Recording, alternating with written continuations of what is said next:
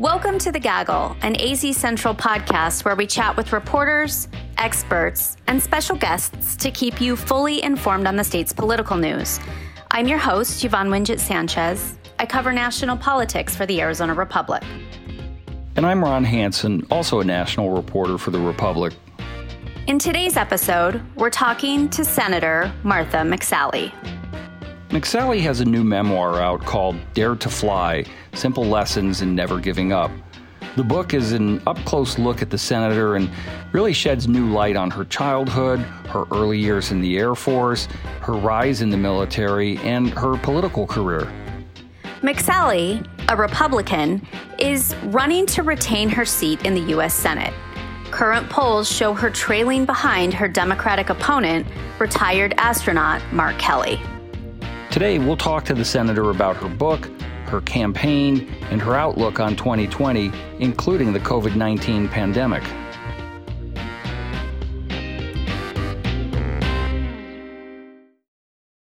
Senator, thank you so much for joining us. We are excited to have you.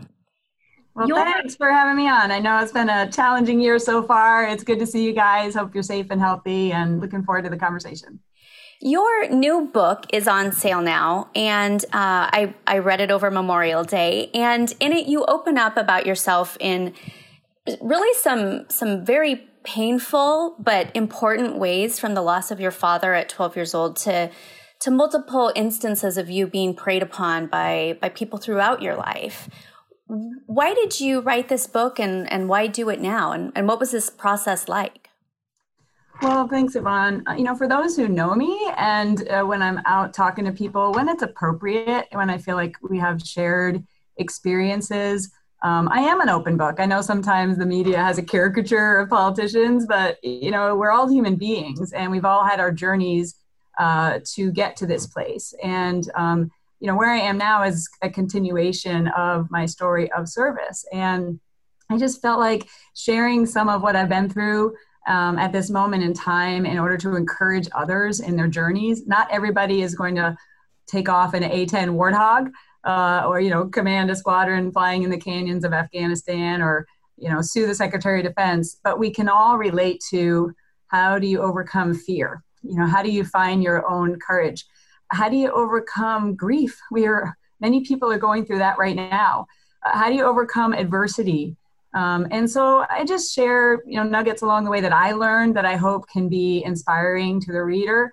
Uh, you know, it has nothing to do with politics, being a, pol- a senator. This is just hu- common human experiences of finding your voice, finding your strength, uh, finding your faith, and um, uh, things that nearly crushed me that I went through um, uh, in, in my young life and throughout my life, uh, how I was able to have them, instead of crushing me, have them actually strengthen me uh, so that I could find my own strength and voice, and then also fight for others who don't have a voice. And that's really been the journey of my life. So maybe for you, it puts some things into context as you're looking through the lens of seeing me just as a senator. But, you know, people know me as a fighter, but also I hope they see that I fight because I care, and I care because I've also been in places where I felt like I didn't have a voice. And now I'm in a place where I can be that voice for others. And as a fellow human being, my hope is that I could shine a light for some people, especially in this moment, as we're dealing, people are dealing with their own fear and uncertainties and, and grief and adversity,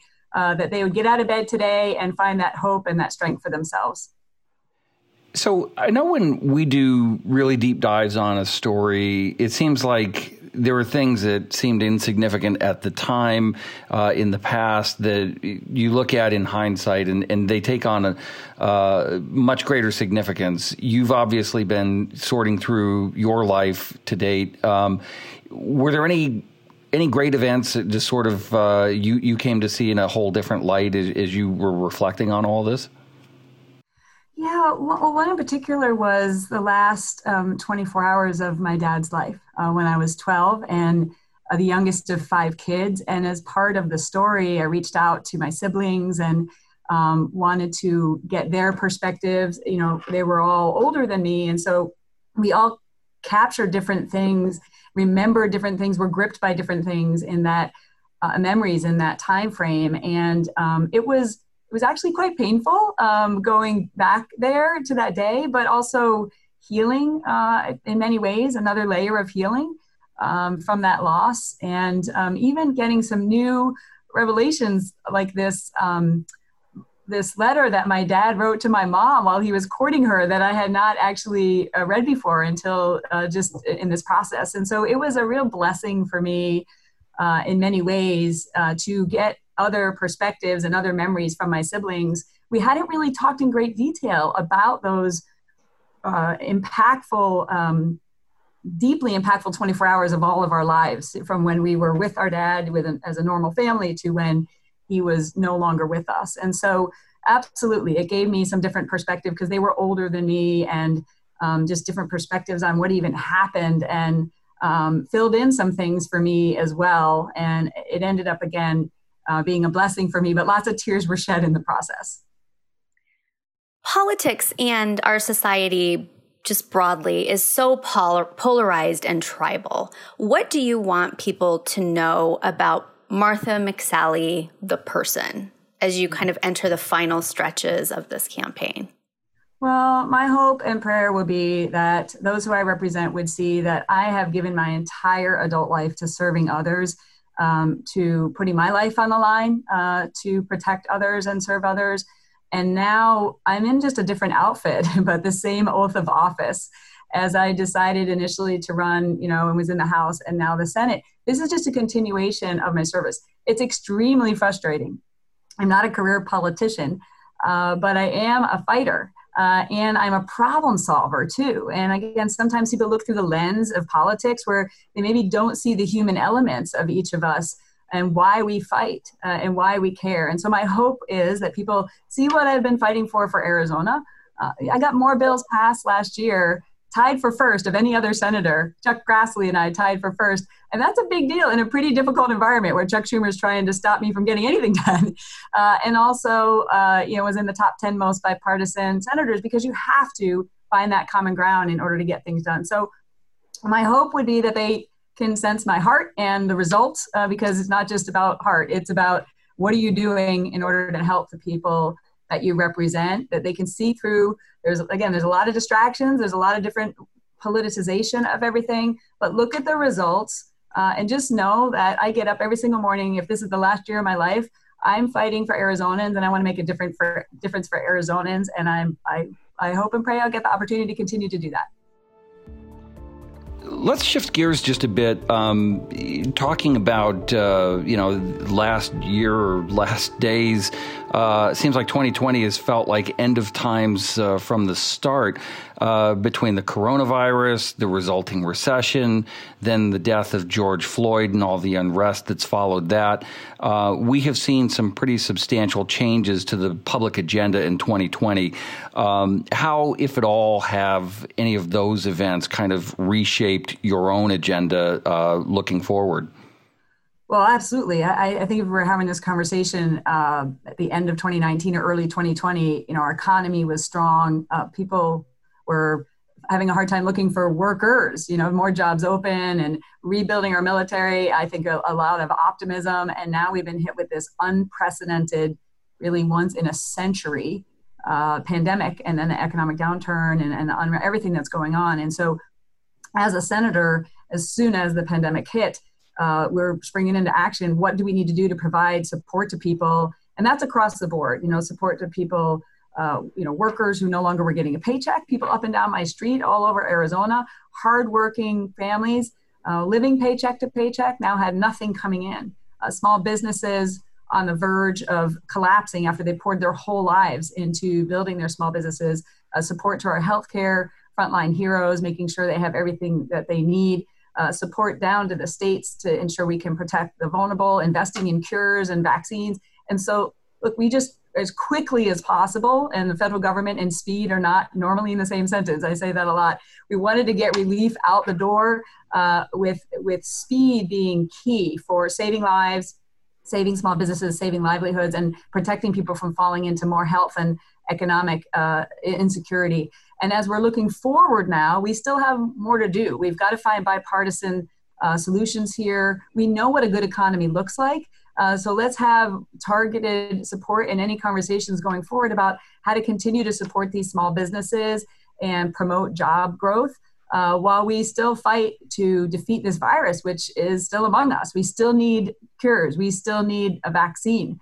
Uh, so this is very much, you know, taking a, a lot of the appropriately, uh, you know, a lot of our focus right now. But in addition to that, we're passing the defense bill this week. So ensuring that we have support Uh, for our military, uh, keeping the A ten flying, uh, which is critical. We've got other elements um, related to this. I think people have really awakened to why, why are all of our medicines made in China? Why are we relying on China for our P P E, uh, for our own public health and health security? So uh, we're looking at opportunities within the defense bill uh, and other ways to bring manufacturing home for American jobs. Uh, it's important for our national security and our own health security, but also for, uh, you know, promoting American jobs. So I think that's, uh, uh, that's a significant part of, of what we'll be focusing on. And there's a lot of other issues on like water infrastructure and rural broadband and many things that we have in the works that we're looking for things we can attach them to uh, in order to actually um, deliver for Arizonans. Um, some, some of these are wonky issues, but they're important issues for communities, and we're going to keep trying to get them across the finish line in the midst of this. You've, throughout this process, really aggressively uh, blamed China for a lot of things, from the pandemic to almost what sounds like influence peddling with your Democratic rival, Mark Kelly. What should our nation's end game be with China? Should we treat them as an enemy? Should we pull back trade with them? I mean, what what do, what do you envision? Well, I've been focused on national security my whole adult life, and I will tell you the rise of China, not as a competitor, but as an adversary, is the most significant geopolitical threat that we've seen over the last many years. We've we've been dealing with Uh, global terrorism. We've, we have to deal with rogue nations like Iran and North Korea, Russia, it, it, dangerous in its decline, but China on the rise. And for those of us who have been, again, watching this and concerned about the national security implications, we've seen them in plain sight on a path to replace us, uh, d- to dominate the world. And they've done it as a parasite uh, on America. In some, in many cases, because of our policies, shipping jobs over there, not thinking about supply chains and them stealing our technology or demanding technology transfer or intellectual property, um, you know, our health security. How do we get to a place where our pharmaceuticals are all re- re- made over in China or their ingredients are there? So there's so many elements I've been concerned about from a national security point of view. I think the coronavirus has awakened Americans to what's going on, because you saw China lied about it. We still don't know exactly where it came from. They covered it up. They still allowed travel uh, while they were cracking down on internal travel. They blamed the U S Army. They started a propaganda campaign. They're still on. Uh, and I think when I talk to constituents, they are now realizing, wow, China is uh, is an adversary. And I think we need to have a, uh, a full strategy uh, as a nation, working with our allies in uh, Asia and in Europe, Uh, in order to stop their rise uh, to replace us. So that includes kind of a multifaceted approach. Um, but our focus right now is bringing manufacturing home, uh, holding them accountable in ways that we can uh, for the coronavirus. But I think also just waking up to see, like, they sh- we shouldn't allow them to be just dominating in areas of technology, in areas of public transportation, in areas of, of critical minerals that we need for our national security, uh, where they can actually then Uh, use that influence to cut us off from supplies we need for our national security. So a lot of this is uh, going to be in the defense bill, a lot of initiatives that we have. But going forward, I think we really need a, uh, a strategy uh, of how we are going to disentangle ourselves uh, from reliance on them uh, and uh, work with our allies to stand up to them, because they've been doing it in plain sight and they've been a parasite uh, eating off us, and we need to stop that from happening. So you've talked about national security concerns quite a bit. Um, getting more to the news of the day, in twenty eighteen, you had pretty harsh words for Kyrsten Sinema uh, for, you know, dismissing the mention of Americans joining the Taliban as being fine.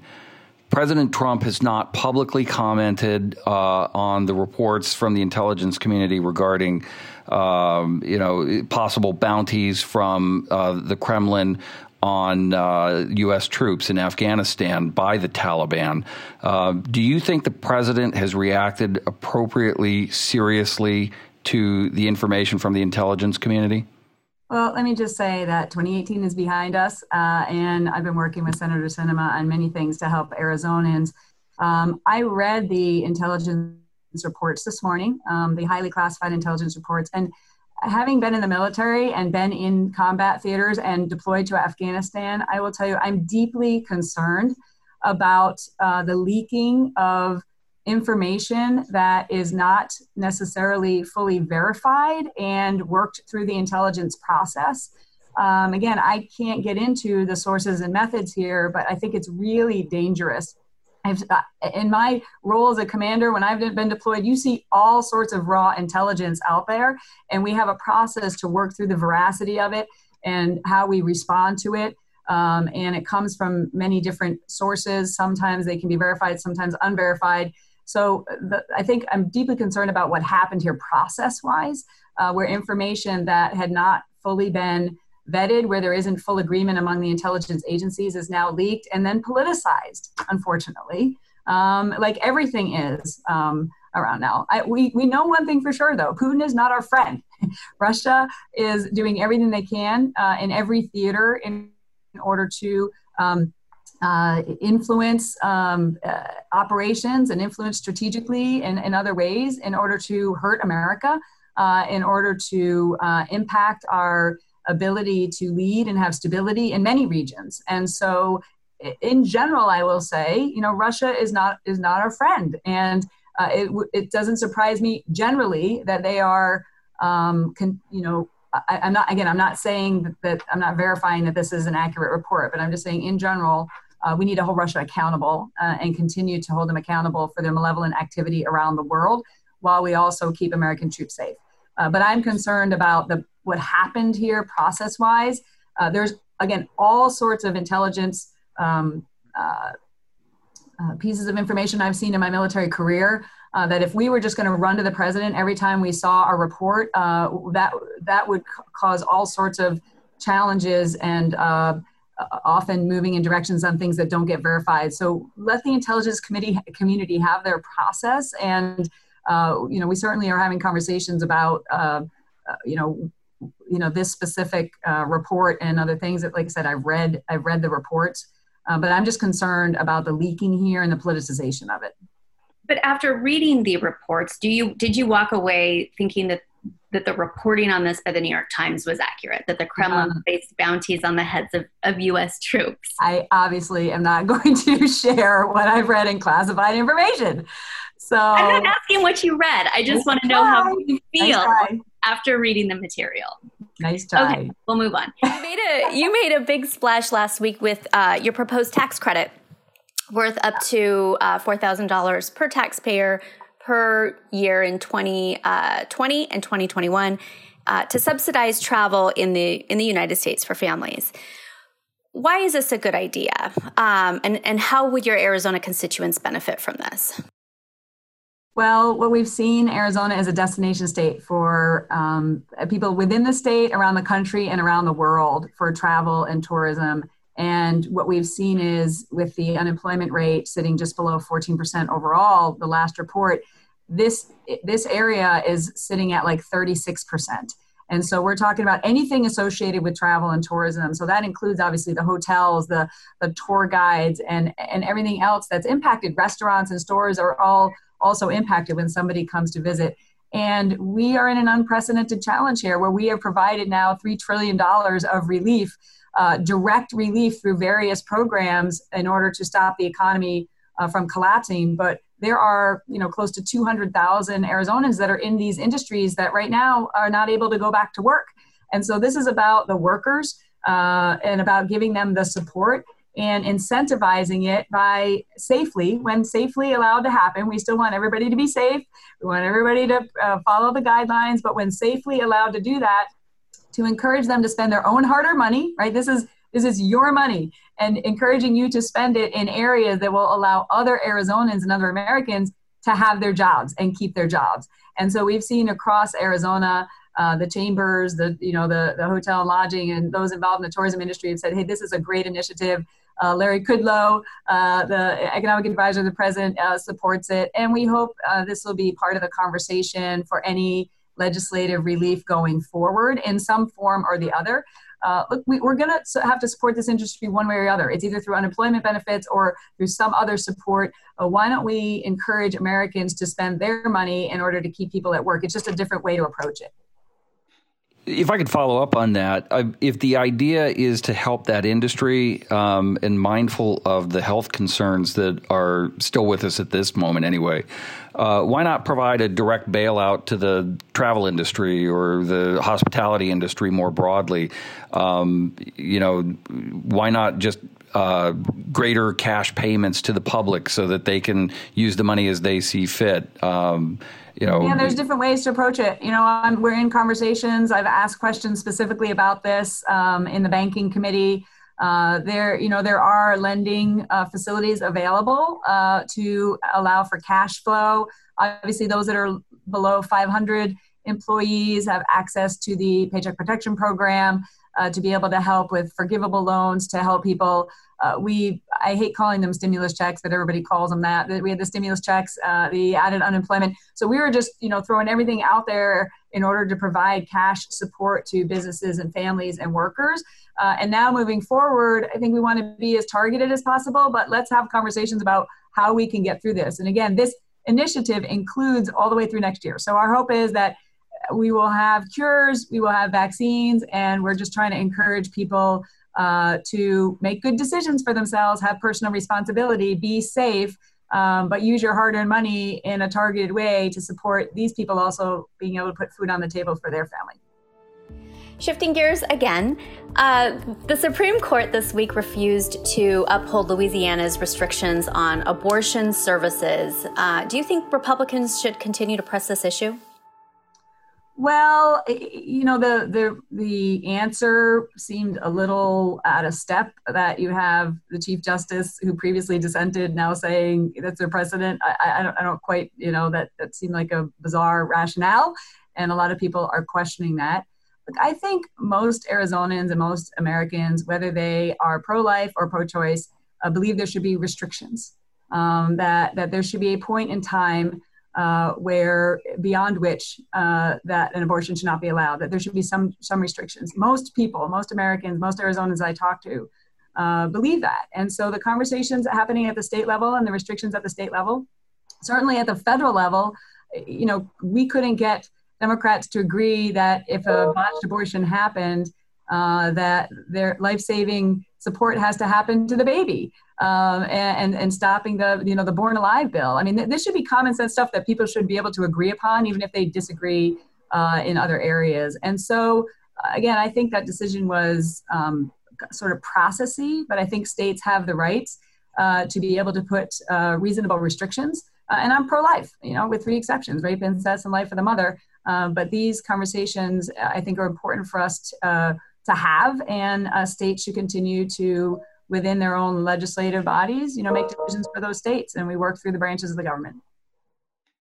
So I'd like to stay with the court for just a, a moment more. Um, last week, the administration uh, submitted legal papers in the uh, the Affordable Care Act case um, that essentially argued that when Congress passed the corporate tax cuts in twenty seventeen, that they took away the individual mandate and they meant to take away the A C A in full.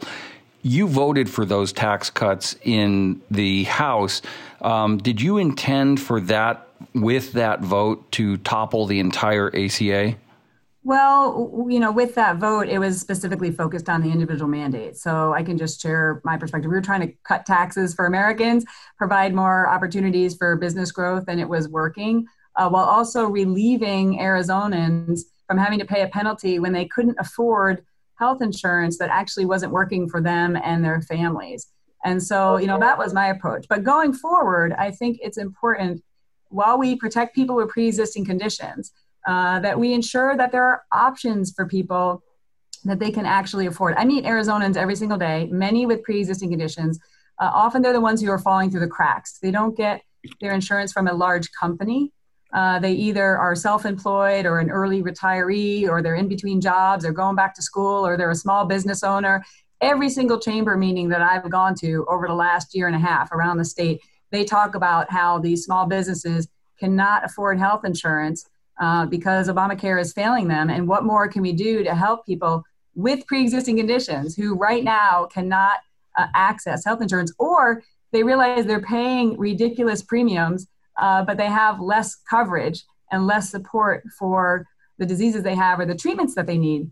And so I'm a problem solver. We, we need to find ways uh, where we can uh, provide more options for these people to work together as small businesses, band together like association health plans, where we have more transparency. We drive that cost down. Uh, and it's not a one-size-fits-all approach. Um, while we are all committed to protecting pre-existing conditions, and I think it's just obviously frustrating to see Obamacare is not the only way to protect pre-existing conditions. There's other ways. And if you looked at the debate stage for the, you know, the presidential race, there was every single uh, uh, presidential contender was saying they wanted to replace Obamacare. So they obviously are acknowledging uh, that it's not working for a lot of people with pre-existing conditions. So I'm just trying to be thoughtful and uh, and responsive to what I hear from Arizonans, where many right now uh, who are entrepreneurs, who are small business owners, who have pre-existing conditions can't get access to affordable health insurance. So we should be able to come up with bipartisan solutions. This is a legislative issue from my view. Uh, and we also need to make sure that we have uh, no disruptions uh, at this moment in time. Uh, we've got a pandemic going on, and one element of uh, the what was really important in this time is with like P P P and other parts of what we did there is we wanted to make sure that anybody who had health insurance, whether they loved it or they didn't love it, while we're dealing with a pandemic, at least we would be able to have them hang on to that. That's why we wanted to keep employers and employees uh, connected to each other to the max extent possible. Uh, and we're looking at ways, if you did lose your insurance from losing your job, are there ways to be able to support, you know, COBRA is pretty expensive. Uh, that, that COBRA insurance that people have. So what do we need to do right now in the moment in order to address these shortfalls and these issues while we look for bipartisan solutions, hopefully going forward, on how to fill these gaps where people right now with pre-existing conditions don't have the health care they need or deserve?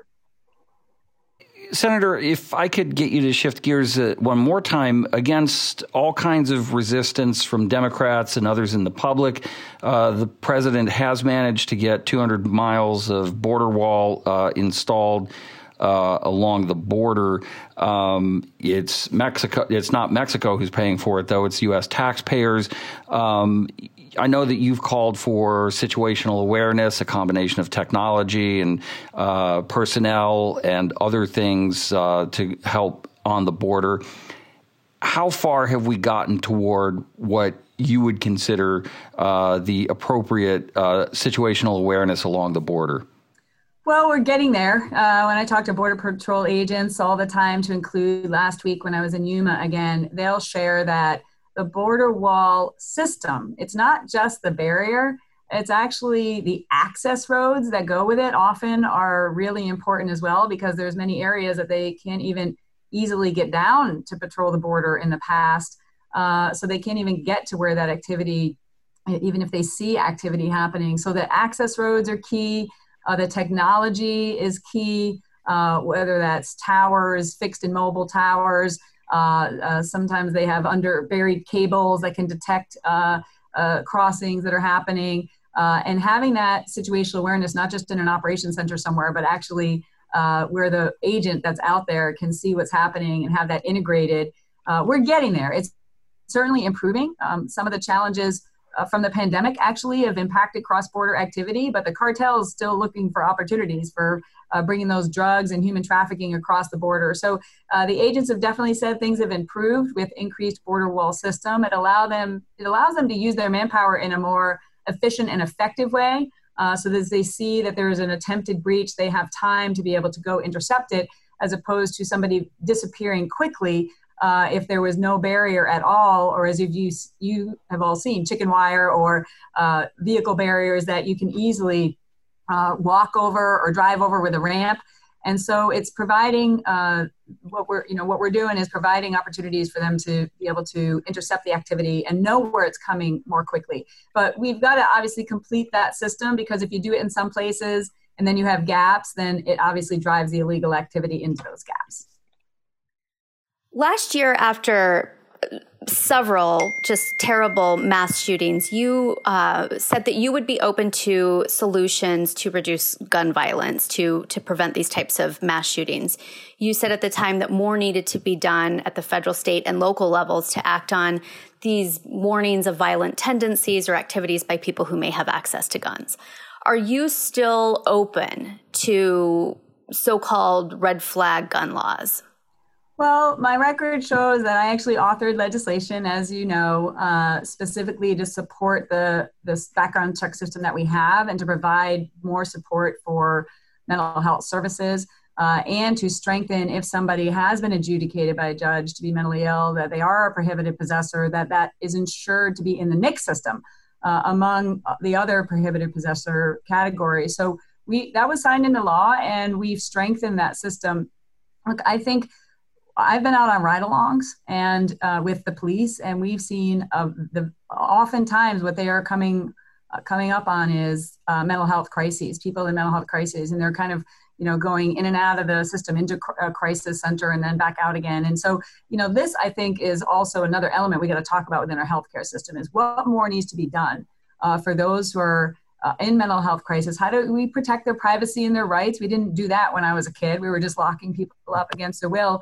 Uh, but how do we provide, and this is some federal, but also state and local, the best care uh, so that they can provide, provide uh, healing for themselves, and also they're not a danger to others. Not everybody who has mental illness, which has touched so many families, is going to be violent. Uh, but oftentimes you look back after these awful crimes are committed and you see the warning signs by friends and family and teachers and coaches and faith leaders who, who say like they saw that this was a risk. Well, Well, why didn't why wasn't something done to, to get some uh, treatment for them and to provide you know a, a path for them to get healing? So uh, you know we're in conversations. There's a lot going on right now. Uh, you know certainly we've been in many conversations about what's the appropriate federal, state level. I think fundamentally it's strengthening the mental health system though to to provide that better care for people uh, that really is a critical element of this. You've given us a lot of your time. We want to shift and maximize the last five minutes and move straight to uh, the election, the campaign trail. We could talk to you all day. Um, you recently returned to the campaign trail with a, a fundraiser, uh, I think in Scottsdale at an airport, which is obviously very appropriate. Why did you decide to return to the campaign trail when you did? Well, I've been focusing on doing my job as a senator, Yvonne. Uh, there's a lot at stake right now uh, for Arizonans, and I'm trying to do everything I can every single day to provide the relief that they need, economic relief and health relief, as we're dealing with this, you know, once in a century pandemic. But we are, you know, in less than four months, people will be voting by mail, uh, voting early, and what is uh, a very consequential election. And so at that time, uh, using the guidelines that were given to us, you know, we had an event in open space and shifts where everybody had the ability to have masks and distancing and all that. Uh, and like as things come into focus, um, there's an important choice. I'm I'm going to be judged on what I've done as a senator in just two years. You know, I, I haven't had a full six-year term to be able to do that. Uh, and I've been working hard every single day on behalf of Arizonans, and they'll see what I've been able to deliver for them. Uh, to provide that economic relief, that health relief, and then the other things that I've been able to do outside the pandemic. Uh, but this choice, I think, is, is critical as things come into focus. It's going to be, who do you trust to hold China accountable, not just for the coronavirus, uh, but to stop their rise, to replace us? Uh, and I have been tough on China, and I've, I've uh, been standing up to them. I'm being threatened by them. You've seen that. Uh, while my opponent has been in business with them. And I think this is a consequential issue that voters need to know about. And it's an important choice. Who do you trust to stand up to them? Those who are, you know, my opponent who's invested and has have them invested in him. Uh, he's made financial choices. Everybody can make a buck. Um, or, you know, I've been choosing to stand up to China. I think there's also going to be a question of who do you trust to get the economy going again? I have a record. We've already shown through lower taxes and less regulations, we had our economy doing so well.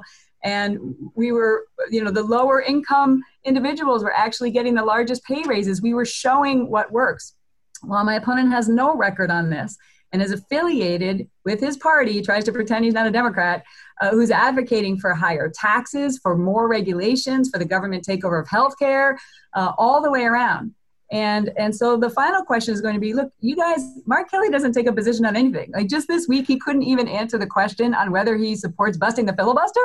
And the Democrats are all indicating that if they take over, they're going to bust the filibuster and they are going to jam through their radical agenda, which is out of step with Arizona. So Mark Kelly's hiding in a bunker, uh, you know, just like Joe Biden, trying to pretend he's not a Democrat. But he is affiliated with, you're not, he's not an independent. He's affiliated with the radical left agenda that we're seeing on display every day. And Arizonans don't want socialism. They don't want open borders. They don't want free health care for illegals. You know, they don't want the government takeover of health care. They don't want more higher taxes. They want less taxes. Uh, they don't want to abolish ICE or defund the police. And that's what is associated with the agenda that they will jam through should they gain power. And my opponent's first vote is for Chuck Schumer, and that radical agenda will bust through with fifty-one votes. So you all need to ask him what his positions are on things, and he needs to stop pretending uh, that he has positions on nothing. Uh, so this is what's going to come into focus here uh, as people come down to making their choice Uh, going forward. And we want to make sure people are aware of what choice is in front of them because it has grave implications for Arizonans. So, uh, Senator, the polling has shown that you've uh, been behind for several months um, in this race. You've talked a lot about trust as it relates to uh, Commander Kelly.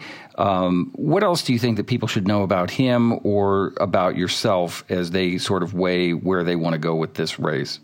Ron, this is a battleground race. Uh, we're it's dead heat right now. So I'm just telling you, I'm not even buying the premise of what you're saying from, uh, you know, whatever polling is out there. I'm just telling you that, you know, this is a battleground race uh, for the Senate majority, which is why so much money is pouring in, has been attacking me nonstop, you know, from twenty eighteen and beyond. But it's okay. You know, you're over the target when you're getting flack.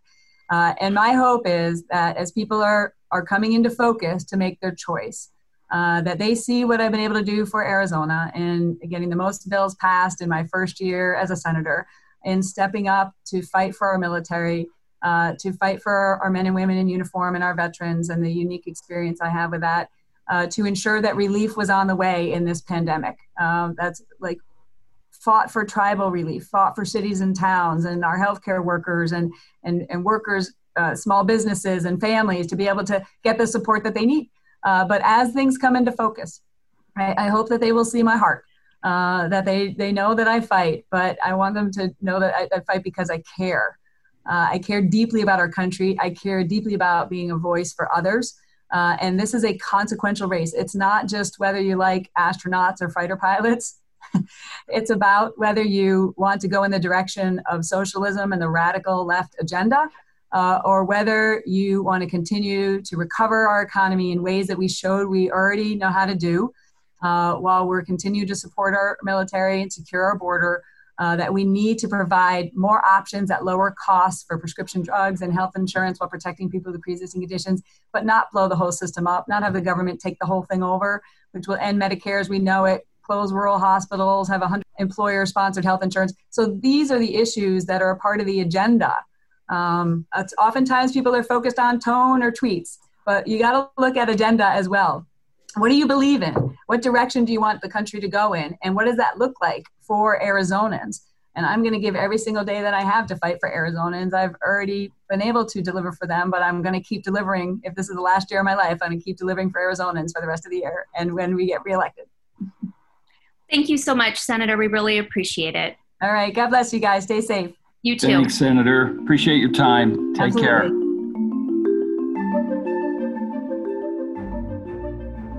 All right, listeners, let's dive into some afterthoughts.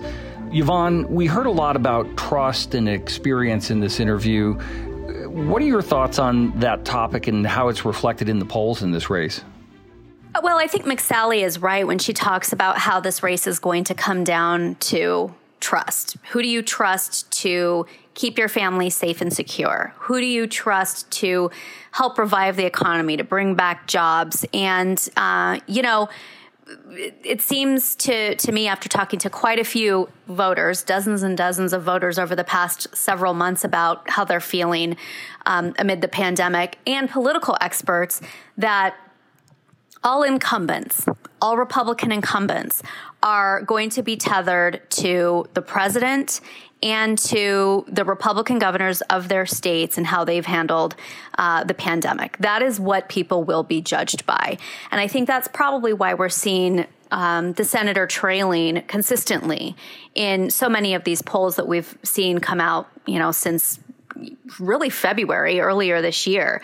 So many of these polls are outside of the margin of error. And, you know, unless voters really start to um, feel as though they trust the president's response, they trust McSally's response, they trust that Governor Doug Ducey here in Arizona, who's not on the election, but whose performance will inextricably be tied to McSally's, I think she's going to have a lot of work to do. I also question how effective, um, you know, the China strategy is. I think it probably plays pretty well in, you know, Republican focus groups and maybe some focus groups um, of, of independent voters who maybe lean Republican. But I don't hear my neighbors talking about China. And so I, I really just wonder if that, how effective, I guess, that strategy is really going to be. Well, one thing neighbors are talking about these days are the presidential race and, and the president's performance and, and his Democratic opponent, Joe Biden, his uh, views on matters. That seems to have a lot of effect on these down ticket races uh, for the Senate and even further on the ballot for House races and, and so on. That's going to be one of the uh, cross currents Martha McSally has to navigate as she tries to turn around that race and find Uh, the approval of voters for another two years. And we'll be watching it closely, and you can follow our coverage, as always, on A Z central dot com. That is all for today, Gaggle listeners. While we still have you, please don't forget to subscribe to our show on Apple Podcasts, Spotify, or wherever you get your podcasts. If you want to reach out to me on Twitter, I'm at Yvonne Wingett. And I'm at Ronald J. Hansen, and that's H A N S E N. Today's episode was produced by Katie O'Connell with help from Maritza Dominguez and Taylor Seeley. Thanks so much for listening to The Gaggle, a podcast from the Arizona Republic and A Z central dot com. We'll see you next week.